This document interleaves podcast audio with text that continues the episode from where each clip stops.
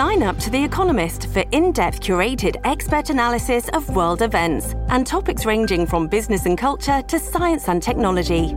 You'll get the weekly digital edition, online only articles, curated newsletters on politics, the markets, science, culture, and China, and full access to The Economist Podcast Plus.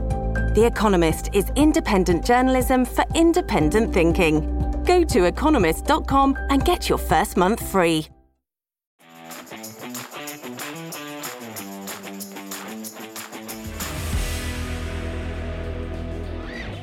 Prime Minister Justin Trudeau has appointed former Governor General David Johnston as the special rapporteur to oversee Canada's investigation into Chinese election interference. But not everybody is supportive of this move. The Conservatives have rejected a pro life candidate seeking the party's nomination in the Ontario Conservative stronghold of Oxford, True North has learned. A new survey reveals that four in five Canadians feel sustainable living is much easier for wealthy people.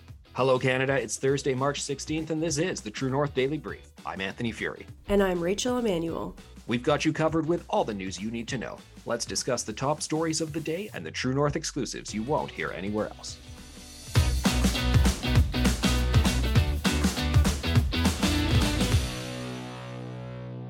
The Prime Minister has tasked former Governor General David Johnston to look into allegations of foreign interference in the 2019 and 2021 federal elections and to provide recommendations on how the government should proceed.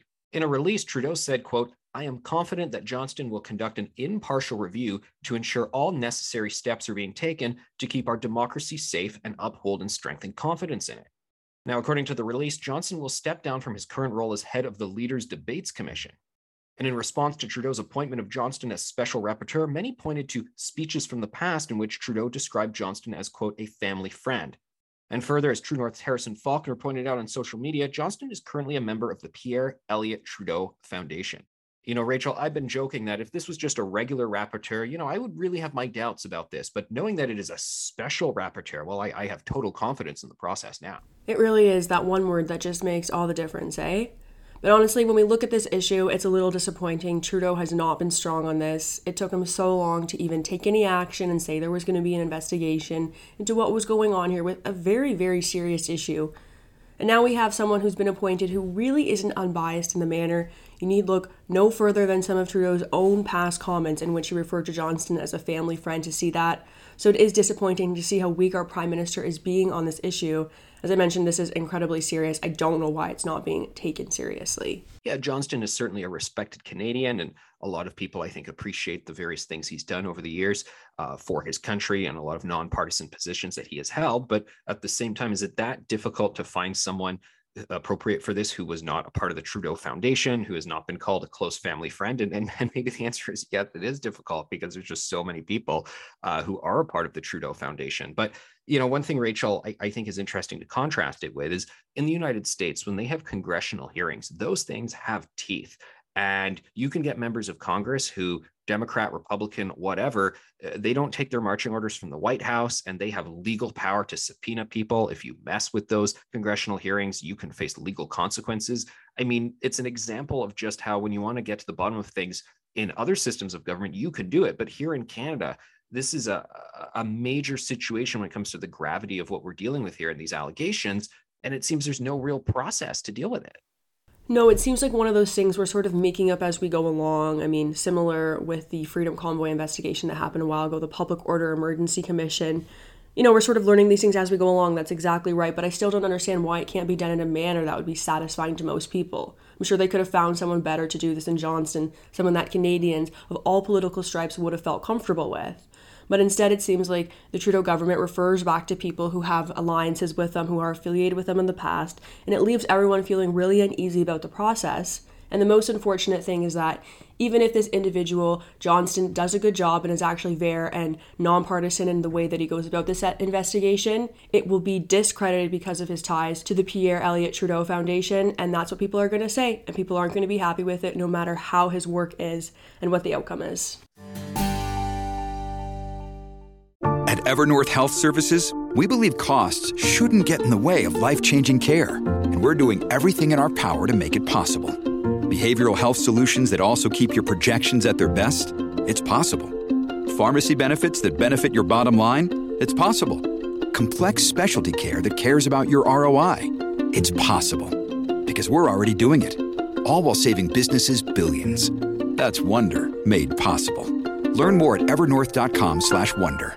The Conservative Party of Canada has rejected a pro life candidate seeking the party's nomination in the Ontario Conservative stronghold of Oxford. As first reported by True North, Gerrit Van Dorland, a longtime Conservative activist from Otterville, Ontario, was disqualified in a 3 to 2 vote by the Conservatives' National Candidate Selection Committee Tuesday evening. According to a statement from pro life political action group Right Now, Van Dorland was targeted for his beliefs. Right Now co founder Scott Hayward said, quote, the party gave no reason for Gerrit's disqualification. The real issue is that Garrett is pro life and more than likely to win the nomination. A conservative spokesperson told True North that Van Dorland was disqualified for failing to disclose details in his application.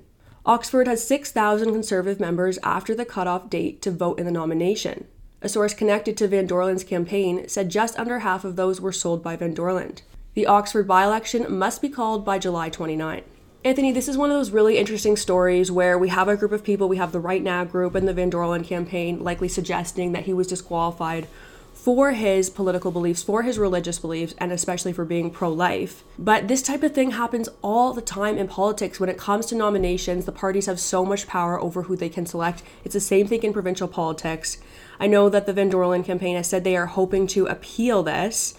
I just don't know if they're going to be successful. How do you expect this is going to play out?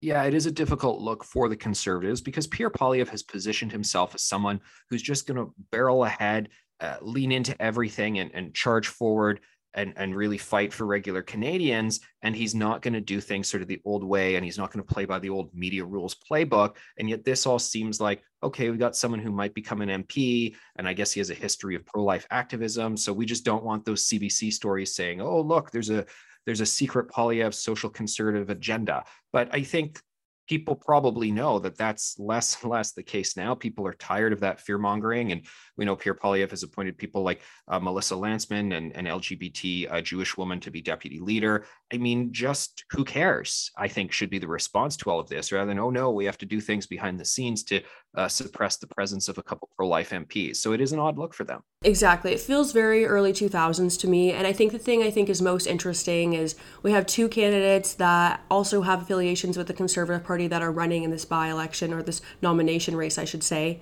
And, you know, neither of them are even from the riding. And I always find it really frustrating when a party appears to be supporting candidates from outside the riding. I think it's always better to have a candidate from within the riding that really knows the constituents, that knows the issues, that knows the people. And certainly, you know, the Poilievre campaign appears to be burning a lot of political capital on this nomination race. It's pretty early for them. I don't think it's a good look for Pierre. I think people were hoping for a different approach from him than we saw from Erin O'Toole, and I'm not getting that sense from him right now.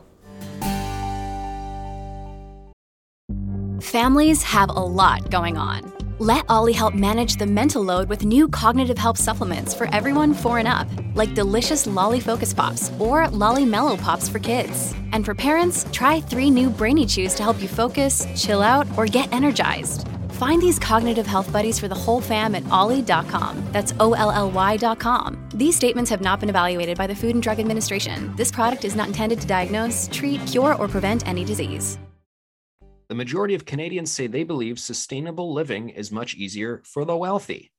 Onion Corporation, an environmental social governance reporting software company, that's ESG, asked investors and consumers several questions to determine their personal commitments on workforce diversity, ethical supply chains, and companies' obligations to the communities in which they operate. The survey found that young adults aged 18 to 34 are more likely to believe that sustainable living is much easier for wealthy people. 83% of them said so, compared to adults 55 plus. That was at 75%. Still, you've got an overwhelming majority of people saying yes. Now, the survey also found that four in five consumers are willing to extend the life of their cell phone an extra year or more if it benefits the environment, but only 38% feel strongly about this commitment. Now, another three quarters of Canadians express concern about the environmental risks of transporting hazardous materials. And the same proportion acknowledge that there are environmental risks embedded in supply chains. Rachel, this is very interesting because we have seen increasing movements for governments and organizations to bring in rules around environmental best practices. We know, for instance, that plastic bags are basically banned across the country now.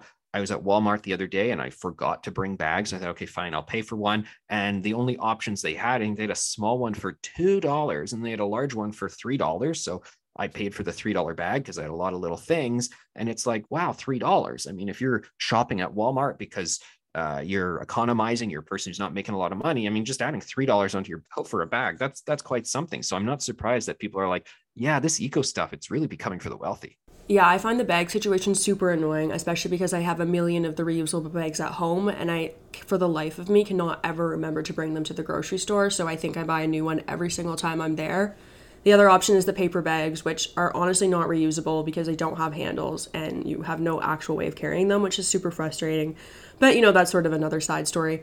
I don't know if I really agree with the survey saying that only wealthy people can be sustainable or that it's easier for them. When I think about people that I know that are the most sustainable, it's actually the older generation, you know, people that immigrated to Canada. In my case, I'm thinking about my grandparents who didn't have a lot of money when they came here and just really learned how to use everything. Even when it comes to the ingredients in their kitchen, they would find a way to reuse every single thing that they use. Whereas I think we're, my generation throws things out a little bit more quickly. And in Ontario, we get our milks from bags even little things like they would wash out the milk bags and reuse that as freezer bags. Something that I would never do, I would just buy freezer bags. So I think that if you really want to go the distance, you can absolutely be sustainable if it's something that's important to you. I think, you know, for a lot of people, also just isn't terribly important and they're tired of the pressures of having to be sustainable and having to pay extra for all these little things. Now, you make an interesting distinction there because what you're talking about is also frugality, uh, modest living, which is a thing that doesn't necessarily overlap with the way we talk about enviro living these days. I mean, enviro living can often mean still a consumerist culture, but you're buying these more expensive, eco savvy goods. And perhaps when people say, yes, this is a thing for the rich, they're referring to that. That's what I had in mind. I wasn't even thinking about the scenario you're portraying, but your one is, is equally valid for sure yeah, it's kind of become about this idea of eco savvy goods, which people don't actually need to buy. There's lots of ways to be sustainable that are really just about being frugal, that our grandparents and older generations have been doing for a very long time. Um, I don't think it needs to become about this conversation about buying products that are going to make us more sustainable. And, and, like even with the electric car type of thing like that's just not practical for somewhere like alberta in the cold winters. So you know i don't really apply the lens that a lot of corporations would like me to apply to my life. I think it's important to try to be sustainable and not produce extra waste just because i think it's important to take care of creation and to take care of the land that we have been given. But i think people if they reframed how they looked at the issue they would feel a lot differently about it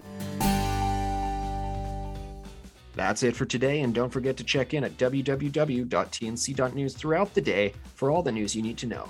And if you're able, please consider supporting independent media at donate.tnc.news. Thanks for listening, and have a great day.